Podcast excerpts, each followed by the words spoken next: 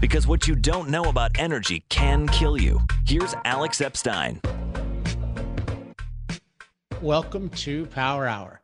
I'm Alex Epstein.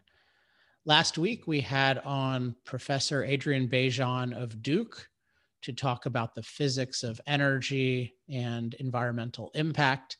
And this week, I'm having him back on to discuss the physics of freedom and issues of freedom uh, more broadly. So if you haven't heard last week's episode, I would highly, highly recommend listening to it or watching it first because this week's episode will in many ways depend on that episode. Particularly at the beginning of last week's episode i gave an introduction to professor bejan's ideas that i think will be helpful in orienting you since some of the discussions get uh, technical and sometimes abstract although i try to keep them concrete. So if you haven't listened to last week's or watched last week's do so now that said, if you're impatient and you want to get directly to this one, uh, I hope you enjoy it. It's a long interview, but I think we, and in part because we uh, we get through a lot of uh, interesting topics, and there's still some more stuff I want to ask him about. As I say at the end, I want to do something in the future on academic freedom, which he has a lot of great points on in his book Freedom and Evolution, which you can get on Amazon. Uh, but we I think we we covered a lot today. So hope you enjoy it, and I'll be back on the other side. I'm joined once again by Professor Adrian Bejan. Uh, Adrian, welcome back to Power Hour.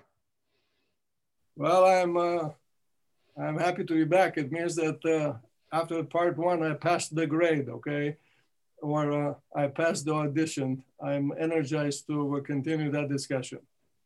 Okay, terrific. Well, let's let's jump right in. So today we're going to be talking about freedom in a very broad way.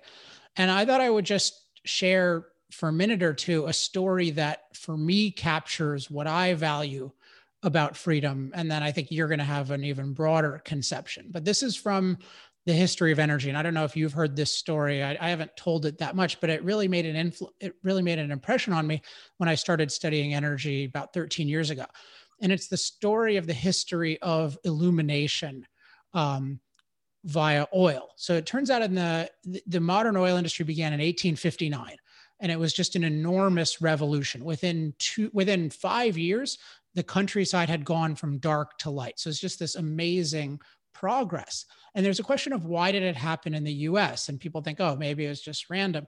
But one interesting thing is one of the early innovators in petroleum uh, was a guy named Abraham Gesner and he lived in Canada. And in the 1840s, he was innovating processes that later went into oil refining, which is a key innovation to make oil useful. But he tried to start a company in Canada and do refining. It, it was originally in coal, and he couldn't do it. Why? Because in Canada, the underground was owned by the crown and you were not free to exploit it. So even though he knew how to productively transform nature. And he had these ideas that would lead to innovation. He couldn't do anything with them. And then he moved to the US and he could do something with them. And then it contributed to this revolution. So, in my mind, this is an example of how human beings to productively transform our environment and to survive and flourish and to progress, we need to be free to think and free to act and free to evolve. So, with that, I'd love your conception of freedom and free to move. Free to move. This is what the Canadian man did, okay? Uh, that's very important. Uh, in fact, I did not know this, uh, this, um, this uh, story, uh, but I will, uh, may I continue a little bit the, yeah. the, the historical thread? Well, oil. You're, you're, you're, you're, the, you're the, you're almost the boss on this show. You, yeah, you get, you get quite a bit of discretion. Yeah, that's right. The, the, the, that is, in fact, the, the big idea. The big idea is uh, uh, history is, uh, is really good, uh, good for the soul and good for the discussion. Um, before before uh, oil, uh, there had been other revolutions. One was wood, which came after the burning of peat. Um, and then uh, after oil, as you know, uh, oil, of course, uh, with its derivatives, uh, became, uh, let's say, uh, more and more powerful or portable, all you know, all the way to diesel fuel, and um, and now um, methane, you know, natural gas. In this direction, the the the fuel has become, uh, okay, more concentrated, more powerful, more useful per unit. So the, uh, the, the trend that is, of course, in your example, revolutionary, is toward um, toward the. It's like discovering uh, better and better food, uh, food that's um, more, um, uh, let's say, richer in uh, in calories. That's the way it's been with fuel. And it's the natural, and by the way, it's the same in the in the uh, in the making of food. Say agriculture. Agriculture became uh, sorry took uh, was born 10,000 years ago in a, um, a highly dispersed fashion. Uh, that was, in fact, the growing of uh, the fuel for uh, people and animals. And then it became better and better and better, meaning uh, um, harvests uh, bigger and bigger per unit in the same direction of greater concentration of um, useful energy per unit over time per kilogram, okay, over time. So the, uh, the natural, uh, this is human behavior. People, as I said in the first part, are not stupid. They would like to live more easily. The, uh, the future is fairly obvious. It is about uh, uh, better and better fuels, not the weaker and weaker and more dispersed, uh, more spread out, more difficult to to, to sweep into a small pile kind of fuels. That's the, the, that's the way it's always been. Nobody's gonna go back to what was before domesticated animals, you see. That's the, uh, the, the, complete uh, story of, um, sorry, the more complete image of uh, what you brought up. Um, the, um, so uh, living better, uh, more easily, safe, more, uh, more safely. All this is not only human nature, but animal nature.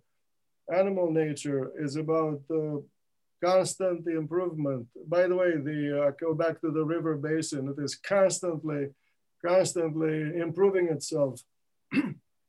um, engineers, of course, uh, really want to learn how to do better engineering. Uh, are well advised to, to look at movies of how nature improves itself every every minute of the day. I mean, to flow, to move, to get get out of the way of uh, of obstacles or to remove obstacles. That's so. How do you? So I want to talk about the the river basin. I think it's a good segue into freedom. So you're one of the really interesting things about your work is you you point out these very common dynamics among seemingly disparate and even unrelated fields. And so with human action, if you talk about flow, I think of, okay, well, the human is trying to survive. It's, you know, Aristotle would call it like teleological.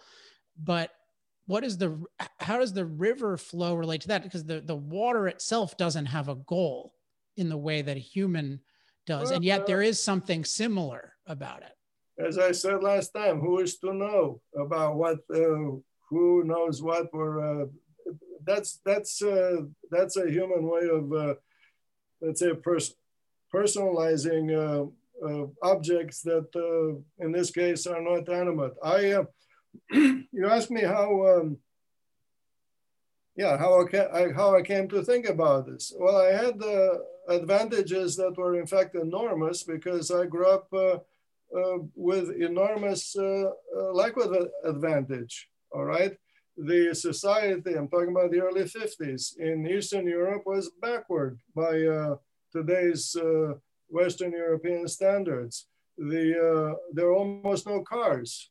The taxis in my city were these famous, uh, you see them in the movies, uh, um, buggies uh, drawn by horses, you know, with a black black uh, canopy. Um, they're interesting, but that was the norm. The street was full of uh, horse droppings and so on.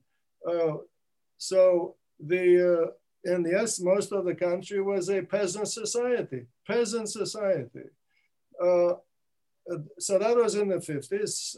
things slowly became, uh, let's say, more mechanized. the Soviet occupation did not do anything to accelerate that transformation.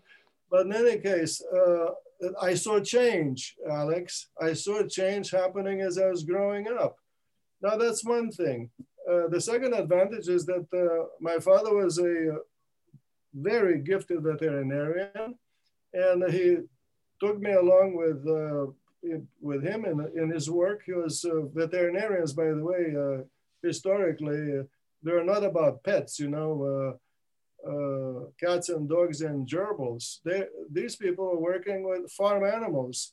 The, in fact, veterinus, veterinus in Latin means uh, beast of burden, you know, the ox and the horse. That for them, the veterinarian medicine was invented in France.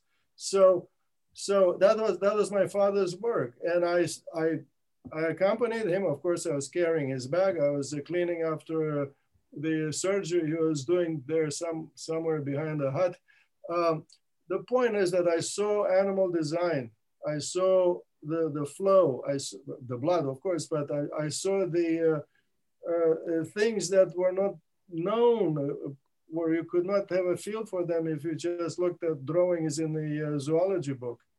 Um, and so that was a, that was a second advantage. So what so what do you mean the flow? Like what flows within the animal are you talking about? I'm talking about everything from uh, from the blood to the piss. Uh, it was all all about flow. Of course, the movement was obvious. The fact that uh, if the animal was uh, dead, it was no, not moving at all. Uh, that was the, the the obvious thing the obvious thing, the obvious difference between life and death or, or alive and dead was movement. No question about it. So movement was uh, came with, uh, in this case, with the um, veterinary work, with the, with the, with the yes, blood flowing and uh, animal screams because there was no anesthesia in those days. So they, uh, and of course I saw death, you know, uh, from uh, oh yeah during these events. So so that was an advantage. I was a kid. I was a kid. This was uh, a different kind of schooling compared with uh, what uh, everybody was getting in school. And the third advantage was that one of the, um, let's say, most uh, popular um, pastimes where I grew up on the Danube in the Delta was to go fishing. And so from spring to spring, the, the river was in a different place. Uh, it had moved. Imagine, imagine, well, first it was a surprise, but then it was no longer a surprise because I started to plan on, uh, to plan on not uh, sitting on that uh, piece of wet uh, dirt, the river bank that uh, might disappear from under me, you see which was contrary to uh, the kind of uh, work I was doing in school. In school, they were teaching you to draw the map of the uh, course of uh, the big river Danube, you know, which uh, historically is just one drawing. Well, it may be historically one drawing, but uh, from year to year, it's slightly, slightly different, slightly better, of course, because when a tree log falls across a, a branch, the whole river basin is getting rid of that tree log. The whole river basin, it, it's marshaling its waters to, uh, to, to exhale its water. That's the way, uh, that's in fact the big picture of what the river, river life really is. Uh, and so I had the, from year to year, I remember, yeah, paying attention to these things and marveling at the fact that uh, first of all, the river is not something to mess around with because it's not only powerful, but has a mind of its own. Mind of its own. And then, and now, of course, looking back, uh, it was really very useful to get this idea because uh, it leads to the bigger conclusion, and which is, of course, that uh, if you try to oppose uh, nature, you are destined to lose. Let's let's talk about freedom uh, explicitly. So I mentioned part of my conception of freedom, and you know, in the human realm, and the specific example in energy. How do you think of freedom? What is it, and how broadly does it apply in nature? Well, in this, yeah, okay. Uh, freedom, first of all, uh, in fact, uh, all of us who went to school know that uh, in uh, in academia, unlike in politics, in academia, people don't talk about freedom. It's not a concept in physics.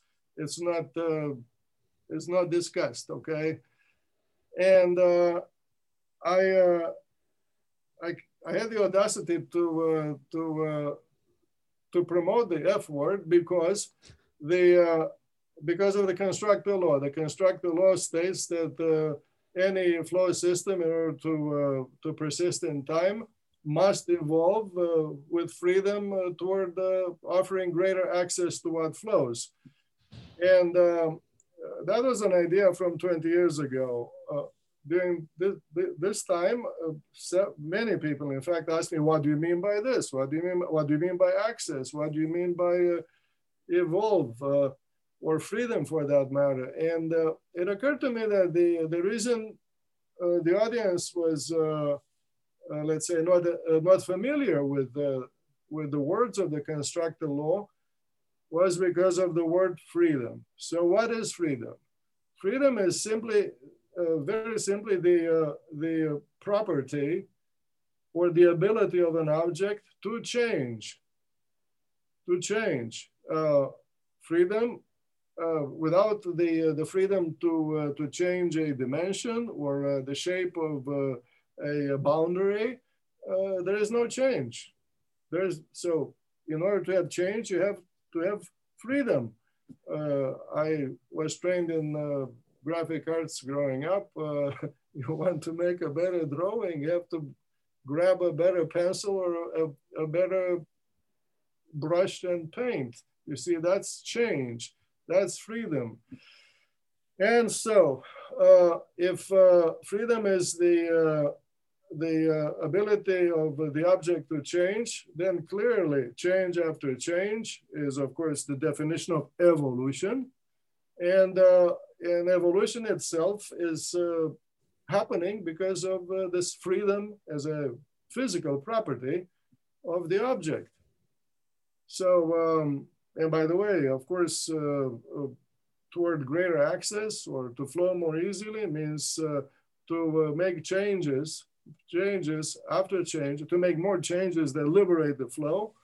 And that, that's how freedom is in fact where the magnification of freedom through this kind of thinking becomes synonymous with the direction of evolution and also the definition of access access incident. Let me bring you back to a uh, to the river uh, access. Let's say you um, you would like to get to the other side of the river. Uh, you you have the urge to have access to the other side.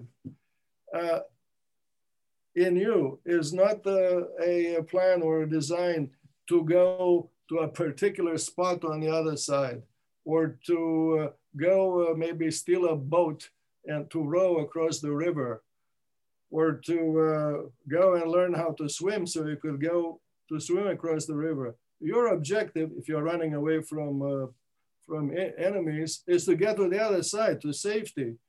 And, and in so doing, yeah, you cross the river, but uh, where you end up across the river is not the point. The point is that, is that you had access to a territory to which previously you, you did not have access.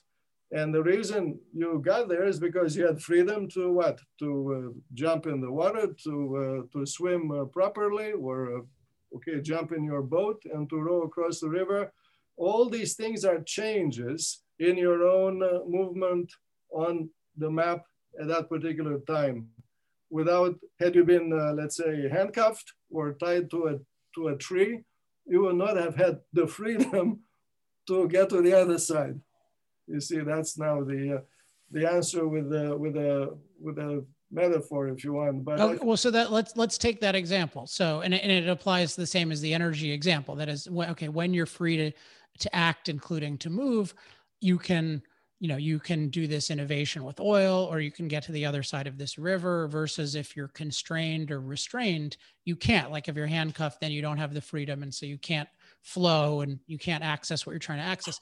What's an example? So with human action it's very easy to think of lack of freedom but how does lack of what are an example what's an example of lack of freedom in nature where it constrains the progress or evolution of something in nature?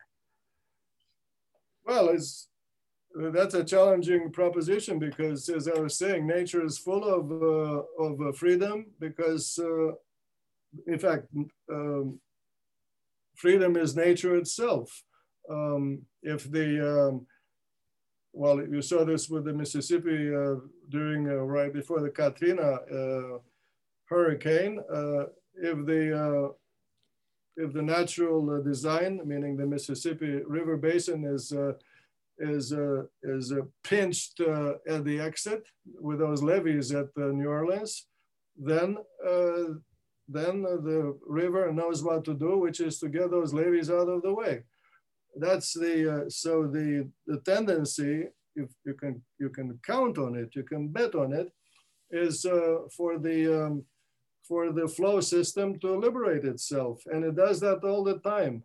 It happened in uh, the uh, the water ducts under the city of chicago um, at about the same time uh, the uh, the flowing water found that the ducts had not been maintained properly and and it destroyed them.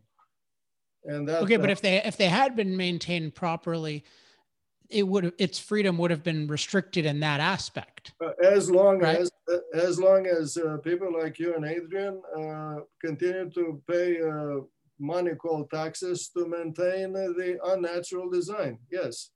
But that's that's very different. By the same token, the piping under my house is not changing at all uh, because it is uh, okay new. But if uh, if it falls into um, let's say neglect, then then uh, the pipes will burst. Uh, of course, the house will crumble, and uh, soon enough, the landscape will be the way it was, you know, ten thousand years ago. Um, they do not confuse the the uh, let's call artificial uh, act of the um, you know Homo sapiens with, uh, for that particular instance in time with the uh, with the behavior of nature. The the uh, the individual is part of nature and doing its best to uh, to live more easily on that particular spot at that time and to install rigid pipes is part of that design that empowers the individual meaning the one who's doing the moving, to move uh, more easily. In other words, the answer to the question of uh, what is flowing in, uh, in my home is not the water under the house in those pipes, it is Adrian who's flowing. Everything in that home is about my flow, myself, I, I flow. Like an iPhone, okay? How is that for a new uh, that's I, I, love uh, yeah I, I love that. And but you're you're flowing. I mean, in I part admit, by. I admit it's all about me. Okay, uh, so so these artifacts, my rigid uh, pen here is not morphing. Well, that's fine because uh, I'm the one. My morphing benefits the most from the fact that I have the freedom to move this pen on the paper and all these other things. Um, and for that matter, it has to be stiff, you know, so it doesn't bend under my the force of my my hand. So it it I I agree with the with the way you began to question. When uh, you bring the individual in the discussion, the uh, the audience, yes, naturally is uh, somewhere between perplexed and confused because we think all the time about ourselves and uh, but not about the big picture, which is why are we moving in this uh, in this uh, niche of ours? Uh, well, we're moving because just like the rest of the niche, we have this natural tendency to uh, to get better along the way as we move to live uh, more easily, whatever longer. Um, you know, all these things that have to do with with animal design, animal uh, tendency, tendencies or instincts. How is that? Um, but it's not uh, only it's about the the uh, the animate. The inanimate have uh, have the uh, the same tendency. The mindless, if you want, for example, the uh, morphing of the of the traffic pattern in the city, which is a morphing design that you cannot assign to a particular human being with a particular mind or brain. The, uh, the society in this uh, big city of ours is uh, nameless. The people who make these decisions are very many. Uh, quite often the decision, decisions are contradictory, but from a decade to decade, a, a, um, a very simple pattern emerges, one that, uh, okay, decade after decade is pleasing everybody or is keeping everybody uh, quiet and. Uh, uh, so what's that, what's that pattern? The what? You said you said the pattern is emerging that's pleasing everyone. What's, what's the pattern? The, the, pattern is the traffic pattern. The pattern in the uh, in the city uh, is not the, uh, the the grid of those streets. It is what flows through them. Uh, for example, in, if uh, there is a uh, a public demonstration in the center of town, the the people, including the vehicles that that converge upon the the the meeting place are flowing there the way that the, the river basin flows to its mouth. It's a the, the flow of any flow in the uh, in the city is uh, tree shaped. It is uh, it is arborescent. Uh, now, when the uh, demonstration is over, that crowd is dispersing itself in the opposite direction. It flows from that point to the whole area, to the suburbs where the, the people came from, that flow is akin to the flow of water in the river delta, except that in the city, this is a river delta that's usually shaped as a pizza. Um, so you have uh, many uh, points of attraction uh, in a city. You could, you know, a, a theater performance or a, a, football game, and then there's attraction before the event takes place. There's dispersion at the end of the event. And so the city, if someone someone were to um, to put uh, colored light bulbs on the on the on the top the top of the heads of these people who move through the city or on the tops of the cars, the people from uh, say high above would see uh, lights that uh, converge upon a point, and then like the uh, the uh, the tides, you know, go back to where they came from, meaning river basin, then the river delta. Uh, a pair of these uh, inhaling, exhaling flows for every point of attraction on the city, on the city floor. And uh, so these are complicated flows, the trees, but how do you accommodate uh, this, their enormous number uh, or enormous complexity with one uh, um, solid infrastructure called uh, paved streets? Well, with a grid, because through the grid, things can flow this way.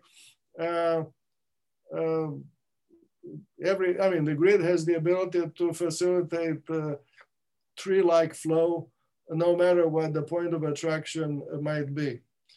So uh, that's the, uh, the the answer to your question about the um, the, uh, the, the pattern that um, emerges naturally. And you cannot, cannot say that uh, this particular city here was built by uh, Mr. Johnson, you see. No way. Um, it may have been built by a, by a farmer early on uh, with one house or two houses on one street in the countryside, but that was uh, is not part of this particular picture anymore. So let's let's um so if we're talking about this tree like pattern, I think that's a good connection to one of the dynamics you talk about in freedom and evolution, which is economies of scale. And so you, often we think about economies of scale just in terms of economics. When people are free to produce and trade, they tend to gather together and and join their productive forces versus just being individual uh, producers. But this is a dynamic you say applies throughout all of nature. Is that right? Right, right. And uh, thank you for that uh, suggestion. I would like to talk about economies of scale because um, uh, this uh, book about freedom is uh, physics, and it's uh, it's it's a story told in very simple examples of physics, but examples of early high school physics. Um, here's economies of scale. uh, you can uh, uh, you can play with water, right? the the water that flows through two identical pipes in parallel flows with a greater difficulty than the same water stream flowing through a bigger pipe, the volume of which is the same as the sum of the two previous volumes. So coming together, meaning the two previous uh, pipes coming together into a single pipe that's bigger, is uh, liberates the flow, liberates the flow. This, uh, the, by the way, this is one reason why um, in river basin design, the, uh, the um, you know, the mother, the mother, uh, uh, sorry, not in, anyway, the point is that from two to one, you see this pairing going on in all over the place in, in nature. So the constructal law this tendency for things to flow more easily would uh, would suggest or would uh, predict, in fact, that uh, that the, uh, the the drawing, this thing that I was uh, exhibiting with my fingers, would change from two to one that's bigger. Is the same uh, the same example in pulled inside out like a glove. If you have let's say on a river, you have two barges, each being pulled by a tugboat. And the barges are loaded with uh, something heavy, such as coal, meaning they are mainly submerged. Uh, well, the tugboats are consuming power or fuel coming from you. Well, uh, if you compare that uh, design with uh, a bigger barge, the size of which is the sum of the two previous uh, sizes, then the power required by the new tugboat will be smaller than the uh, total power required by the two previous tugboats.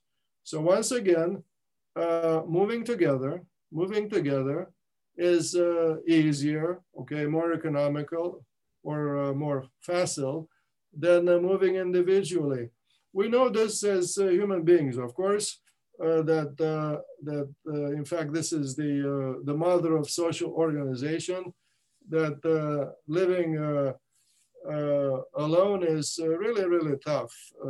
so family comes from this idea of or the clan at a larger scale, all the way to the the hut and then the all you know tribe. All the forms of social organization had been um, exhibit after exhibit in, uh, in support of this idea that uh, uh, going alone through the jungle is, is very, very difficult and dangerous as well. But going together um, with somebody or with a, with a group is easier because obviously uh, those in front of you are the ones uh, uh, creating the path, then easier than being alone. So, so so that's the first uh, part of economies of scale. Um, alone is, uh, let's say, not economical. Together, it's easier easier for every individual that joins the group. If that's the case, then uh, why hasn't everything in nature become big? Why are there uh, so many scales? You know, uh, some uh, intermediate size, some, in fact, very many small size uh, river channels are very good examples of these. And the reason is that on, on Earth, on Earth, the movement is not between uh, two points, like in elementary geometry. Uh, from A to B, the, uh, the easiest way to go is along a straight line. That's Euclid. Well, uh, no. Uh, on an area, the, like in the example with the city just uh, five minutes ago, the flow is between one point and a whole area. The whole area is an infinity of points. So uh, if it were uh, a design where only big things would move, let's say big channels uh, streaming away from this uh, point that acts as source, then those big, let's call them fingers, or legs would uh, leave um, uh, big areas between them, big armpits.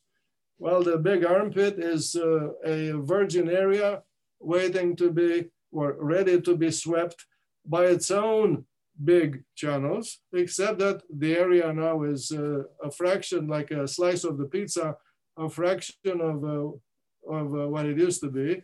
So its uh, next big channels will be, yes, smaller than the, uh, the, big, the first big channels that gave birth to that pizza slice. And in this direction of um, armpits after armpits, all in the direction of smaller and smaller, uh, the, uh, the most economical channels, uh, going back to my uh, two water pipes, uh, become, become yeah, compared with their preceding channels, smaller and smaller. So hierarchy, hierarchy is the name for what emerges from my examples of that began with the fact that the flowing uh, alone is not as uh, easy as uh, flowing together with uh, someone just like you. Um, so hierarchy is uh, physics. It okay, let, let, let me ask about an example that you use in the book that I found very interesting, which relates to you. And it was the, the major research universities beginning with Harvard. And you, in some way, this is analogous to like the big river that's flowing and then it and then you know it flows into these smaller streams. So can you ex- explain that? Because i found that just very intriguing and how it just it's still true that the center of the university world or much of it is in the northeast united states you know after all of these centuries.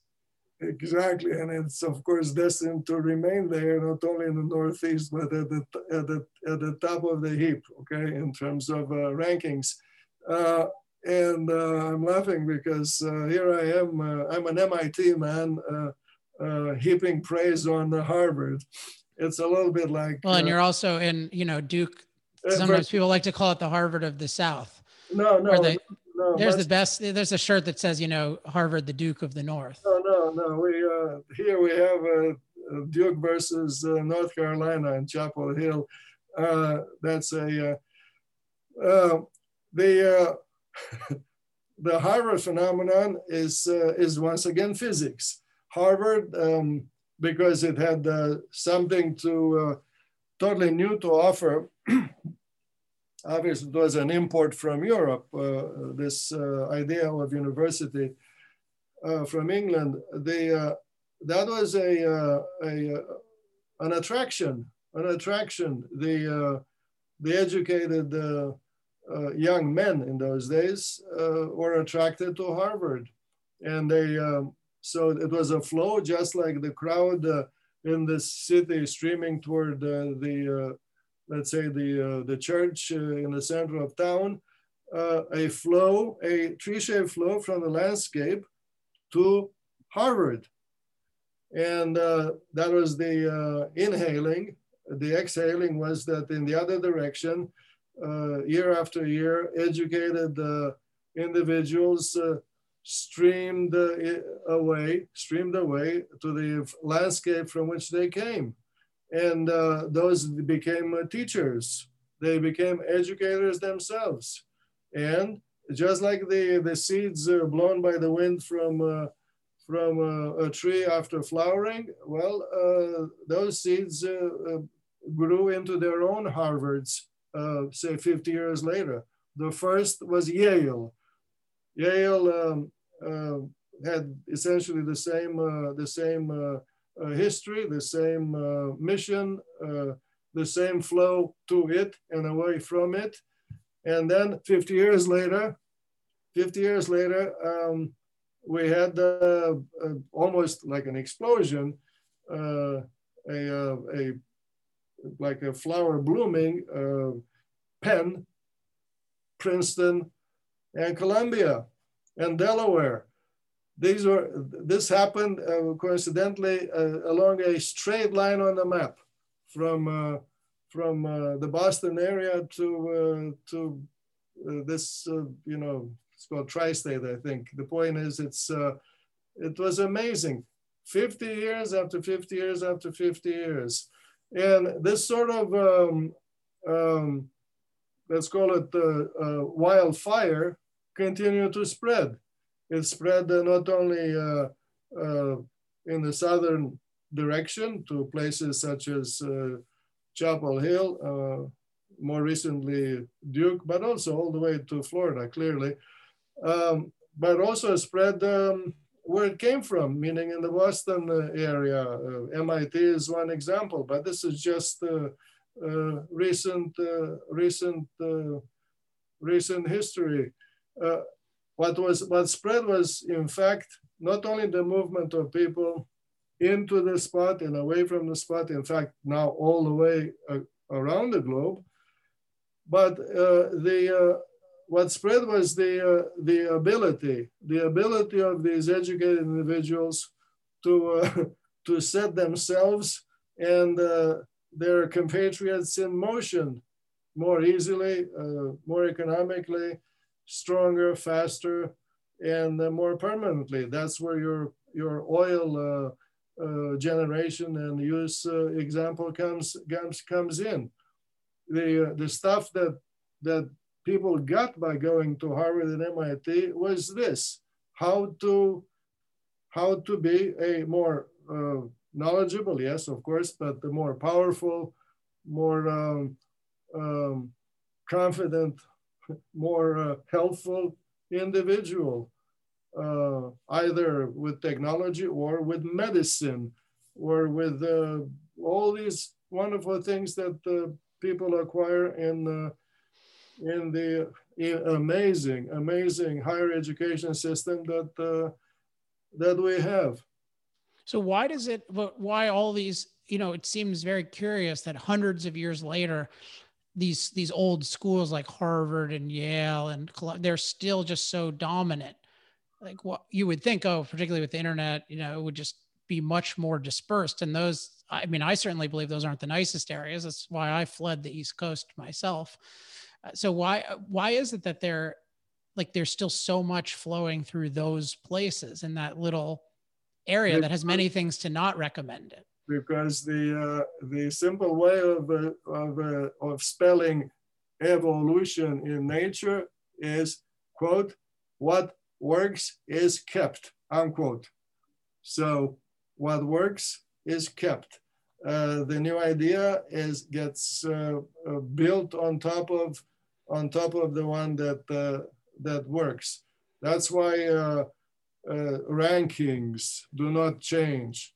That well, Harvard obviously itself got better and better and better. It's not necessarily bigger and bigger and bigger, but better and better along the way. Uh, fame, fame um, uh, is compounded by uh, by during this process of of of getting better. Fame is what attracts uh, students to Harvard. The fame of the professors, but also the fame of the ideas that had come out of Harvard, um, say uh, one or two centuries uh, previously. Um, fame. So fame is something you cannot uh, cannot erase from uh, from the map. It is the same uh, for the same reason why Duke, as a basketball team, continues to be uh, highly ranked because of fame. This is what attracts the best uh, players from uh, from high school. Fame. They want they want to become not only uh, uh, great players, but obviously uh, better living human beings after they retire. Through, in this case, through the talent called basketball. same with MIT. MIT is is doing uh, with science and technology, uh, what uh, what Harvard has done uh, uh, with all the with all the uh, let's say uh, departments of higher education in in history, fame, or excellent examples are um, the the great. football teams. I'm talking about soccer in in Europe. The most famous clubs continue to be famous. Uh, they win uh, more than other clubs, but the players, the young players, want to go and play for Arsenal, uh, even though today Arsenal is not playing that well. But its fame is uh, is the uh, they call it brand these days, uh, is what uh, what's impossible to erase from from uh, from uh, from the landscape. What works is kept.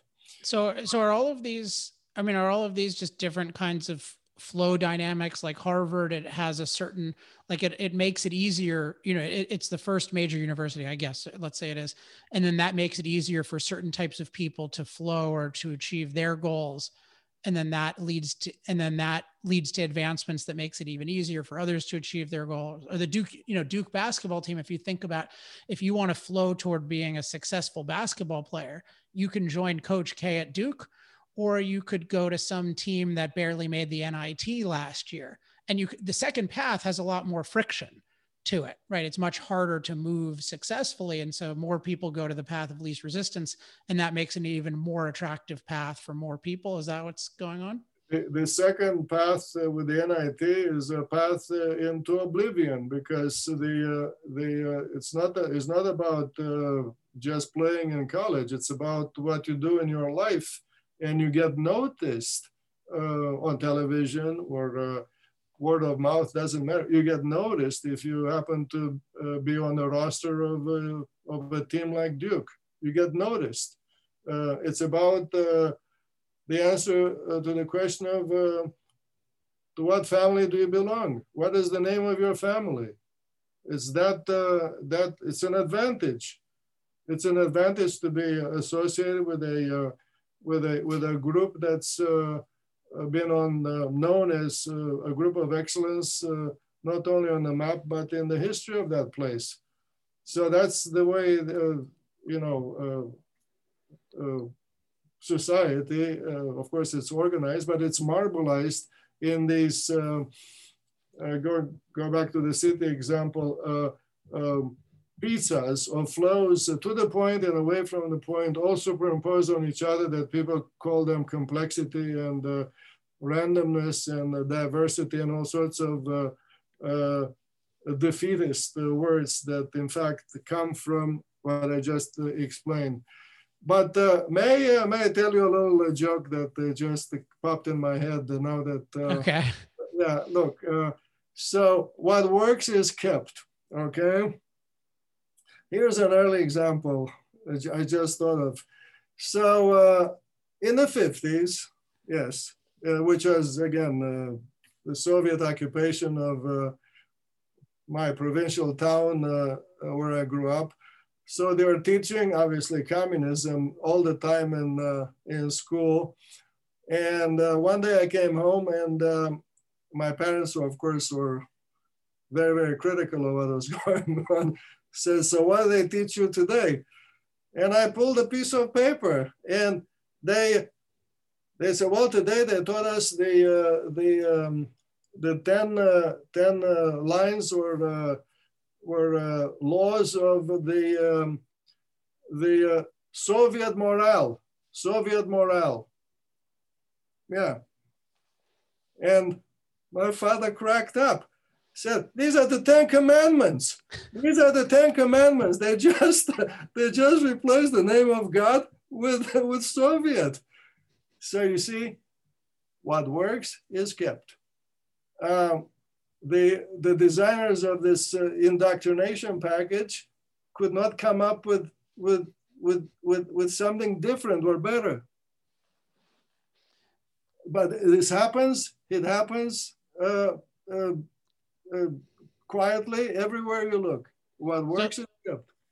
So let's talk about this idea. So freedom, one of the big points I take away is that freedom in part because of these economies of scale leads to hierarchy not we're not talking about coerced hierarchy just when people are free these different kinds of hierarchies uh, form and one that you talk about that i think is particularly important is that fuel when people are free fuel consumption is hierarchical so can you talk about that sure yeah uh, first of all, hierarchy happens naturally because uh, it comes from the uh, from the uh, uh, urge of every individual to mo move more easily.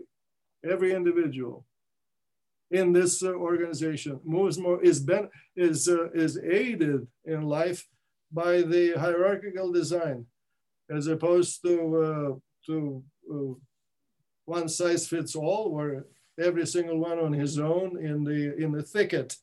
No. So hierarchy is good for those who belong to the hierarchy. Um, all right.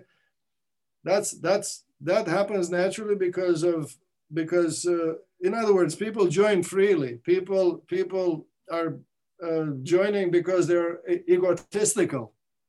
You see, they they join because it's good for them.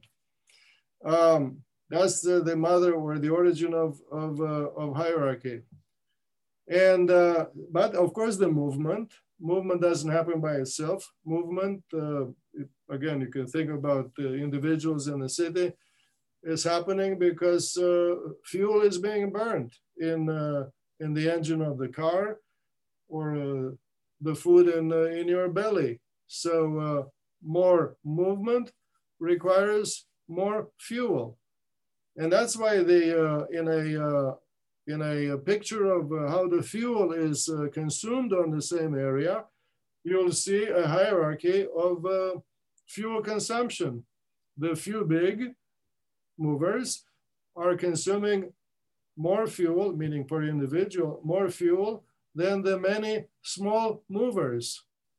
Now, uh, I go back to the way I started. If you want to calculate the total rate of fuel consumption on this hierarchically designed area, you'll discover there's a lot, a lot smaller than in the other limit where uh, every individual is, uh, you know, moving with, uh, driven by uh, his or her own uh, little engine, moving obviously all over the place.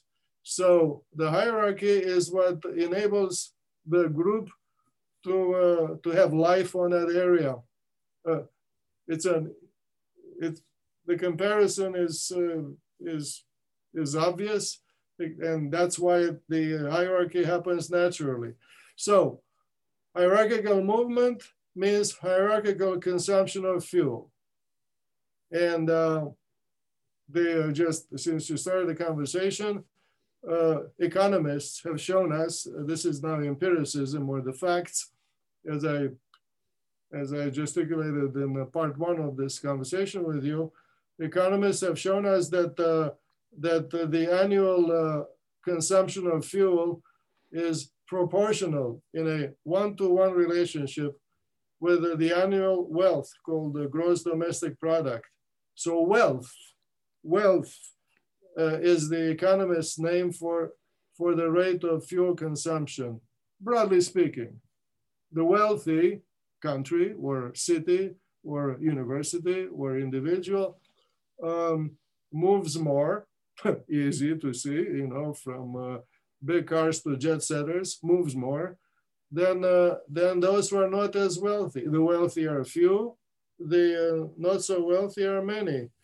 And, uh, and so the uh, non-uniform distribution of wealth is, of course, hierarchical.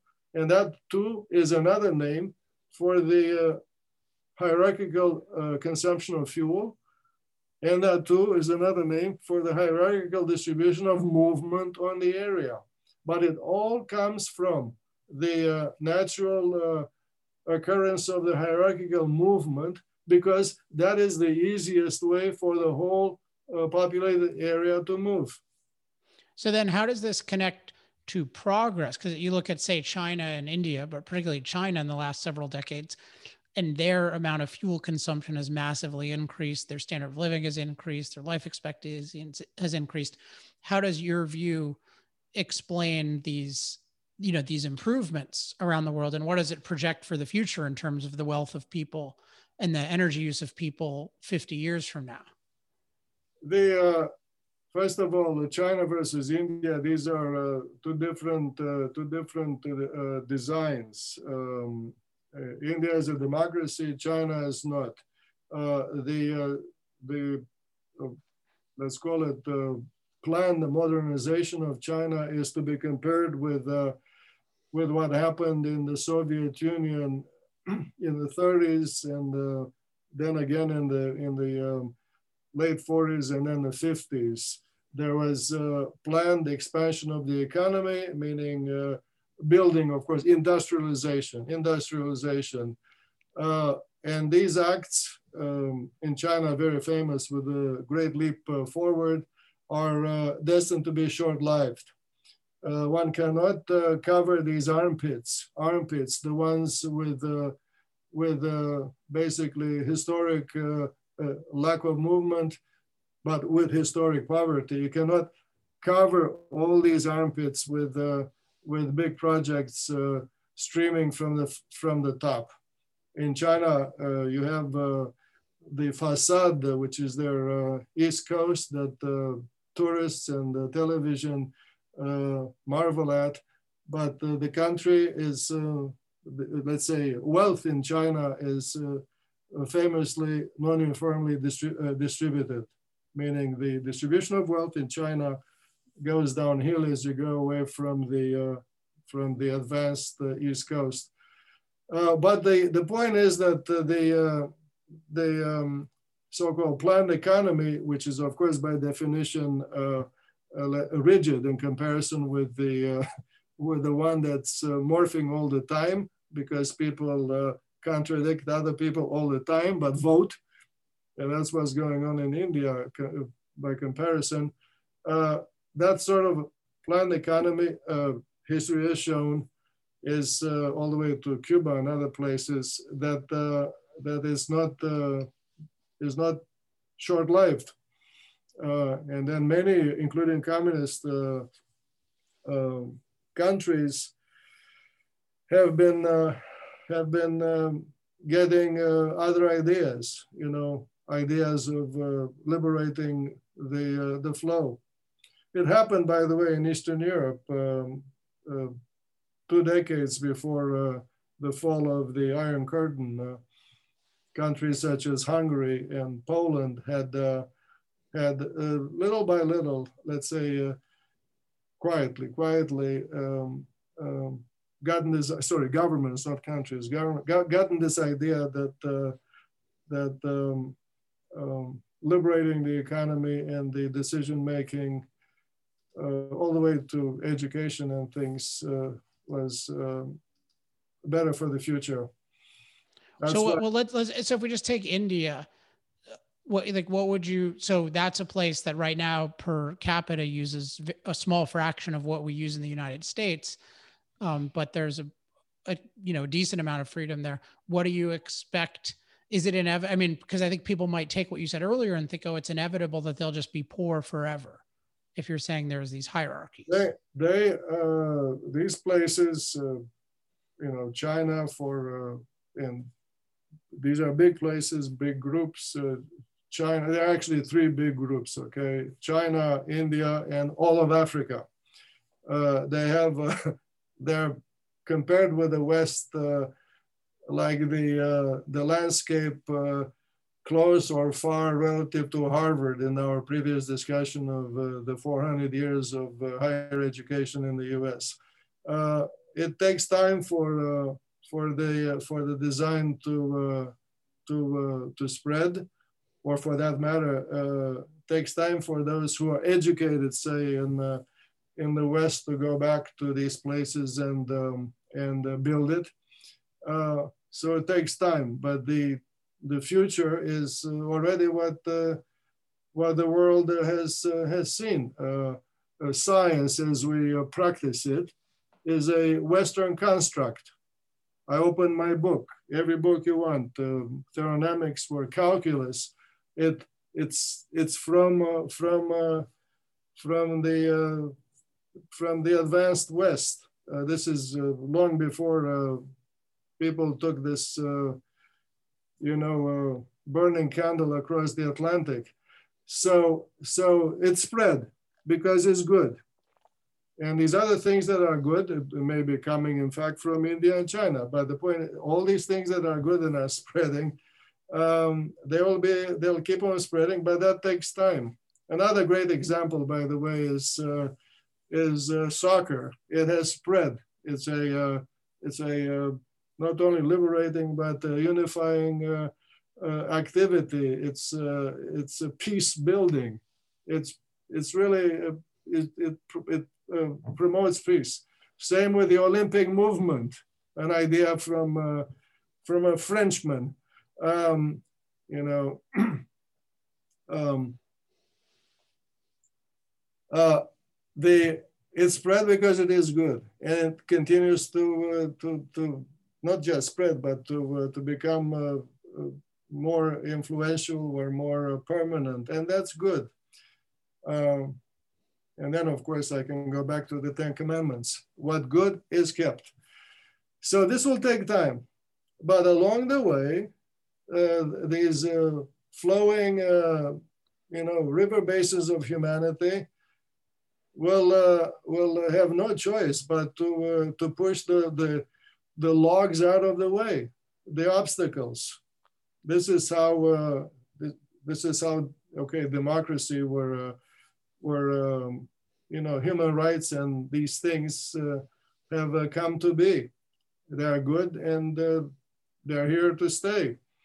Um, those who oppose them are destined to be contradicted uh, by future events. Well, uh, let's. I want to make sure we cover. There's, there's.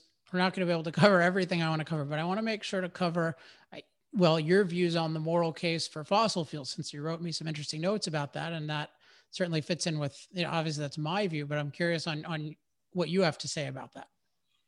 Well, it's not what I have to say. I think that the nature is on your side of the argument.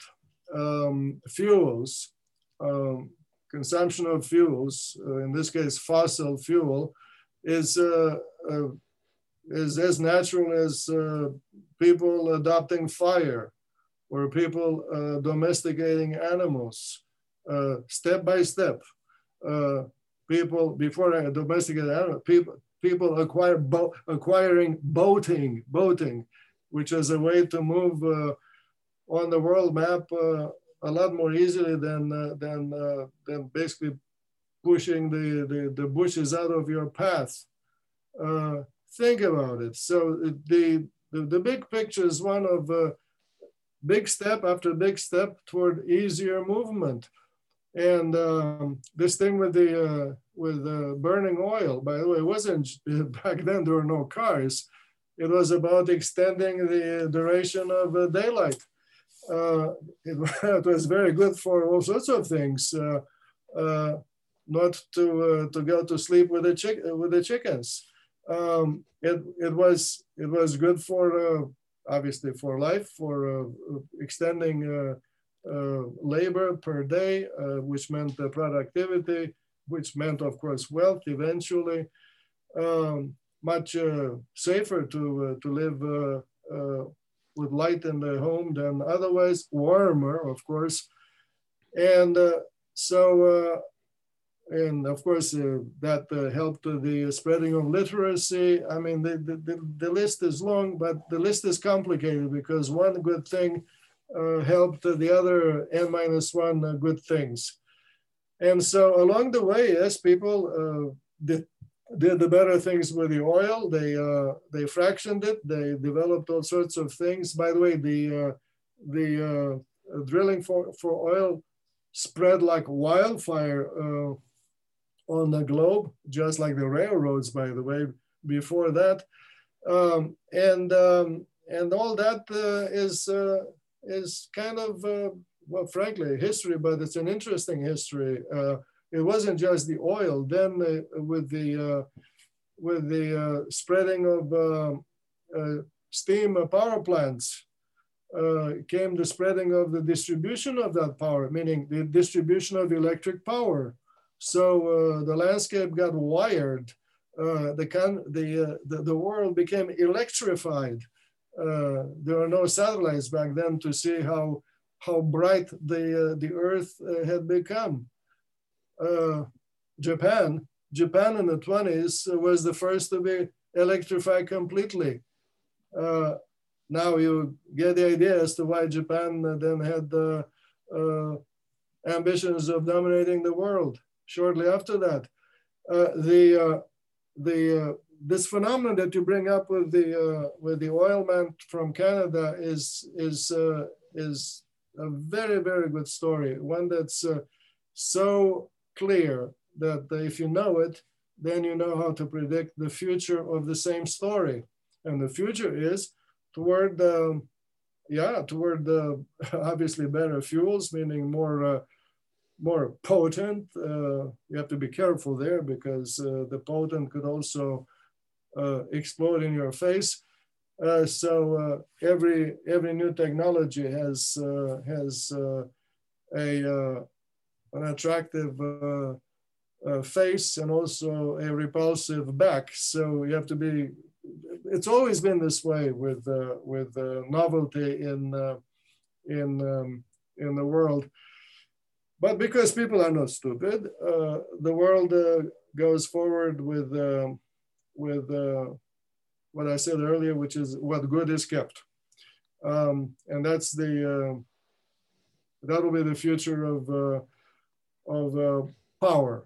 Power is uh, as uh, as that quote from uh, from uh, Matthew Boulton, Uh, Matthew Boulton uh, he was the partner of uh, partner of James Watt. Matthew Boulton was a was a lawyer, and he was the manager of the uh, of uh, of the, the works that made these steam engines. He was the genius behind the, the spreading of that technology. Um, he came up with this idea that I'll give you the engine for free uh, if you pay me in return the savings that you, or a fraction of the savings that you uh, uh, registered by using my engine as opposed to the previous one that you're using. Because you see, the James Watt engine was uh, uh, revolutionary in terms of efficiency in those days.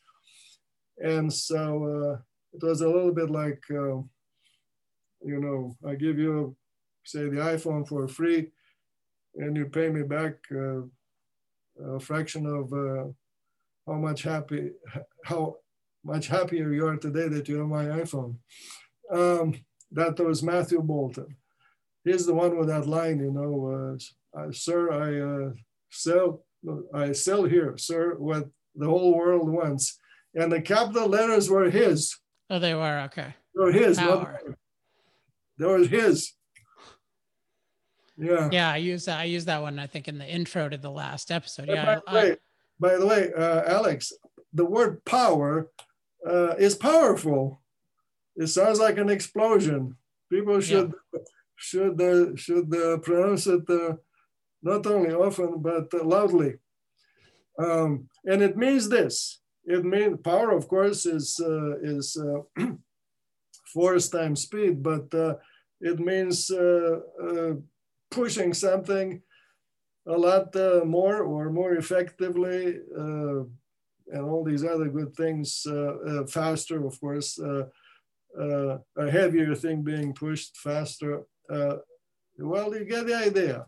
You get the idea of what all of us want, uh, and we want it so uh, universally that we don't, don't, we don't have to argue or to apologize for the fact that uh, we we need this. We need the car. We need the the food on a table. We need yes the the electricity in the house, the light, the um, everything at the fingertips. You know, gadgets galore. Uh, these things are uh, are not uh, in order to show off they are uh, necessary and tomorrow uh, what was necessary yesterday is not uh, is not good enough it has to be improved or replaced by something that's even more empowering that's another key word that comes from the uh, mental viewing of what power really represents.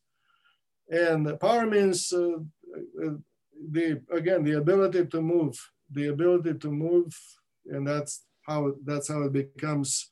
Power is the baby of uh, you know freedom to evolve, because again, without change, there's no uh, no uh, no uh, nothing new, nothing new. Okay, final thing I want to bring up. We're gonna. I have more things, but they'll have to wait till another time. But I want to challenge one thing partially. So if we talk about, so if we talk about the future of energy, and there's this general trend toward forms of energy that are more cost effective and they tend to be denser rather than dilute, and they tend to be stored versus these intermittent flows.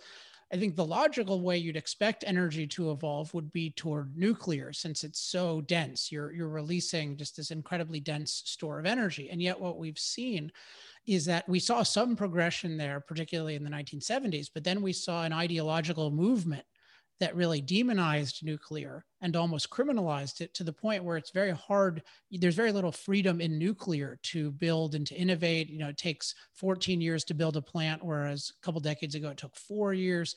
There's very little evolution. And so what this shows to me is that bad philosophy can at least temporarily restrict freedom and restrict progress and prevent people from flowing or succeeding in the way they otherwise would. And so that's part of why I'm motivated to talk about the things I talk about is because I don't think it's inevitable that people will have freedom, at least in the short term, because they can accept ideas that make them restrict freedom, and that can slow down progress uh, hugely. So I'm curious how you think about that in terms of the physics of all of this.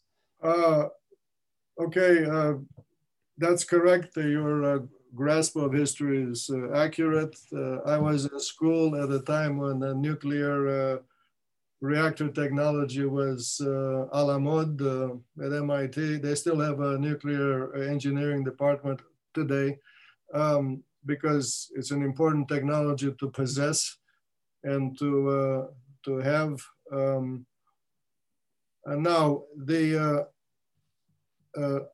when, pin, when pinned against the wall, uh, the society will uh, will uh, will reach for whatever weapon is available to defend itself against, in this case, the threat of no movement. So in that extreme, the the challenge society will uh, will use what it has. Uh, in this case, uh, nuclear power. But right now, the sorry, the evidence, in fact, surprisingly to uh, even to someone like me, is that uh, that uh, human ingen ingenuity has been uh, uh, so, uh, let's say, life-saving that that society is nowhere near of being pinned against the wall. You have not only you know fuel discovery. Um, uh, Uh, as if uh, exploration is a uh, bottomless pit, you know, uh, there's uh, foil, fuel found here, over there, of many, of many kinds. countries that were not into producing oil have become famous and rich oil producers. Um, you know, under the sea and all these uh, things that you know about. And so the scenario that you uh, you're trying to respond to is uh, you can argue about it, and it may happen, but uh, the the solution will, will, will always be uh, what uh, what we have seen, which is that um, uh, people will come up with new solutions. Um, and that is a, uh, a movie to be to be uh, to be watched by those who live long enough to uh, to participate in it. But the I'll give you an example from recent history. say the um, the the Eastern campaign of of Nazi Germany. it ran on oil. It ran on oil, which of course a lot of it was from Romania. And then uh, Hitler went for the uh, for oil fields on the Caspian Sea and failed. And so that is an example of a uh, of a society, uh, you know, pinned against the wall, pinned by its own military technology. So they uh, they appealed to uh, to its scientists and came up with, you know, synthetic gasoline, synthetic gasoline, which is uh, a technology that uh, that um, uh, relies on another kind of fuel, uh, not on oil. The point is that the uh, that is an example of what what a group does if if really, really threatened uh, with its extinction, you see. Um, that's uh, the, um, there are many examples of this kind uh, in, uh, especially in the military, in the history of military technology. Um, so I'm not, I'm not pessimistic about these things at all. Um, with the so I'm not going to predict uh, what's going to happen to nuclear. It will be uh, part of uh, uh technological uh, uh, era, I would say, long term. But I want to come back to a point that I made predictively last time with, in the first part. Um, the, the, the movement that, that is driven by the consumption of fuel uh, as I said in part one, is responsible for the uh, not only the growth in the movement, but also population growth and all of that. And uh, also, uh, it comes with the uh, slowing down of the uh, of the so-called expansion, because the technology of moving people on the planet is in fact one. It is the power from fire and so uh, that is the reason why uh, your uh, fossil fuels are primordial in this particular scenario. they, they are different than what was before. And right now, you can throw in the uh, nuclear uh, fuel there. That uh, right now, there's that's what it is. There's nothing um, on the landscape that's likely to set the humanity in motion uh, the way that, uh, say, 20 years ago, uh, uh power, steam power uh, set humanity in motion. And that's why the society um, filling its uh, smaller and smaller gaps or armpits with movement has is is reaching kind of hitting a ceiling or uh, reaching really the uh, so-called boundary of diminishing returns. Incidentally, this is diminishing returns that the movement on the planet today is, uh, is a 200 years old technology. And the technology is uh, creating a better and better movement in uh, smaller and smaller steps, tinier and tinier steps. Everybody is moving more. Yeah, everybody is getting, uh, yes, wealthier uh, the rich and the not so rich, but in time everybody is moving more in smaller and smaller steps. If uh, somebody comes up with uh, with I don't know what futuristic way of um, of uh, moving Adrian uh, uh, effortlessly to Tokyo, Japan tomorrow, then and that means everybody will have access to this way of, uh, of uh, invading uh, the world 10 times over, then that will be another, another, another discussion to have. But I don't see that sort of revolution happening here. Uh, it is from this that uh, the, uh, the notion of extraterrestrial expansion of people is flourishing um, uh, not only as a fantasy, but as, uh, as a, you know, a practical hands-on project. Um, so more space uh, requires greater power and uh, uh, bigger and bigger visionaries. It's always been this way, meaning uh, one Christopher Columbus at a time. Well, so we got to wrap up. I would just say that the more people value freedom, the faster that's going to happen and the better the flow will be around the world. So I want to thank you for these discussions. In the future, I hope we can do one on, on intellectual and scientific and academic freedom, which I have a lot to ask you about, but we gotta, so hopefully sure. we can do that some other time. Uh, but as we close, just uh, tell listeners where they can learn more about you and your work, uh, just so that they can follow up.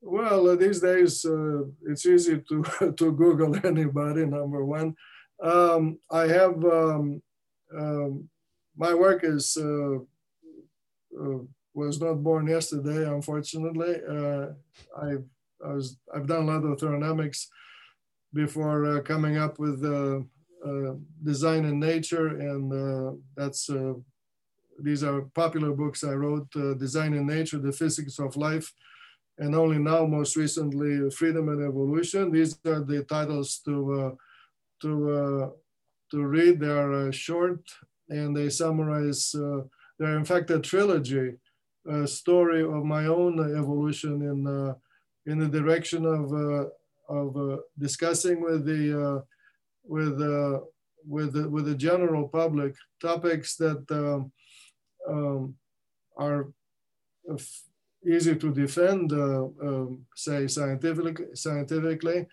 but the topics that are a lot more familiar, I found out, more a lot more familiar to uh, to uh, to to uh, to the general public if you present them in uh, in a common language in uh, in stories about growing up or or historical conflict or um, historical progress for that matter.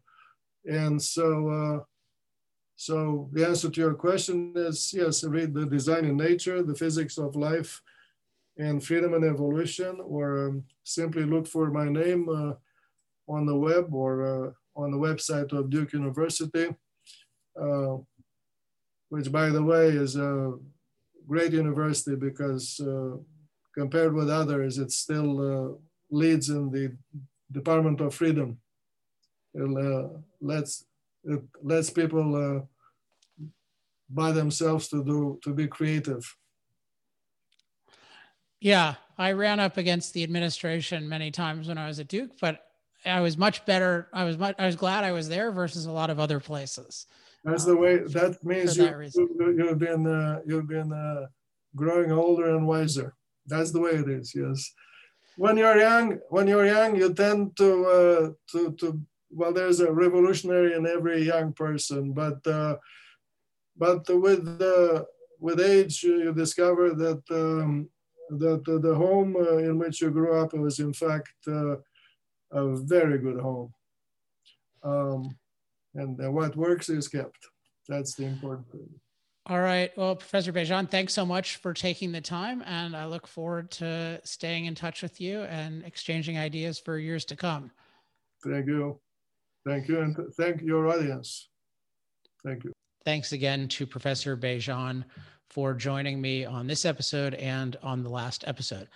I want to make one final point about the issue I raised at the end about how bad ideas, bad philosophy, can inhibit freedom and inhibit progress. One point Professor Bejan made was about you know human beings when their backs are against the wall, they will in you know they will find something that works, and I think that's true. It's definitely true to a certain point, but I think something is definitely lost there because human beings are individuals. And when we talk about human beings with their backs against the wall, so we just talk about billions of poor people around the world who don't have much energy and very related, don't have much freedom, sure, at some point, uh, that's going to improve.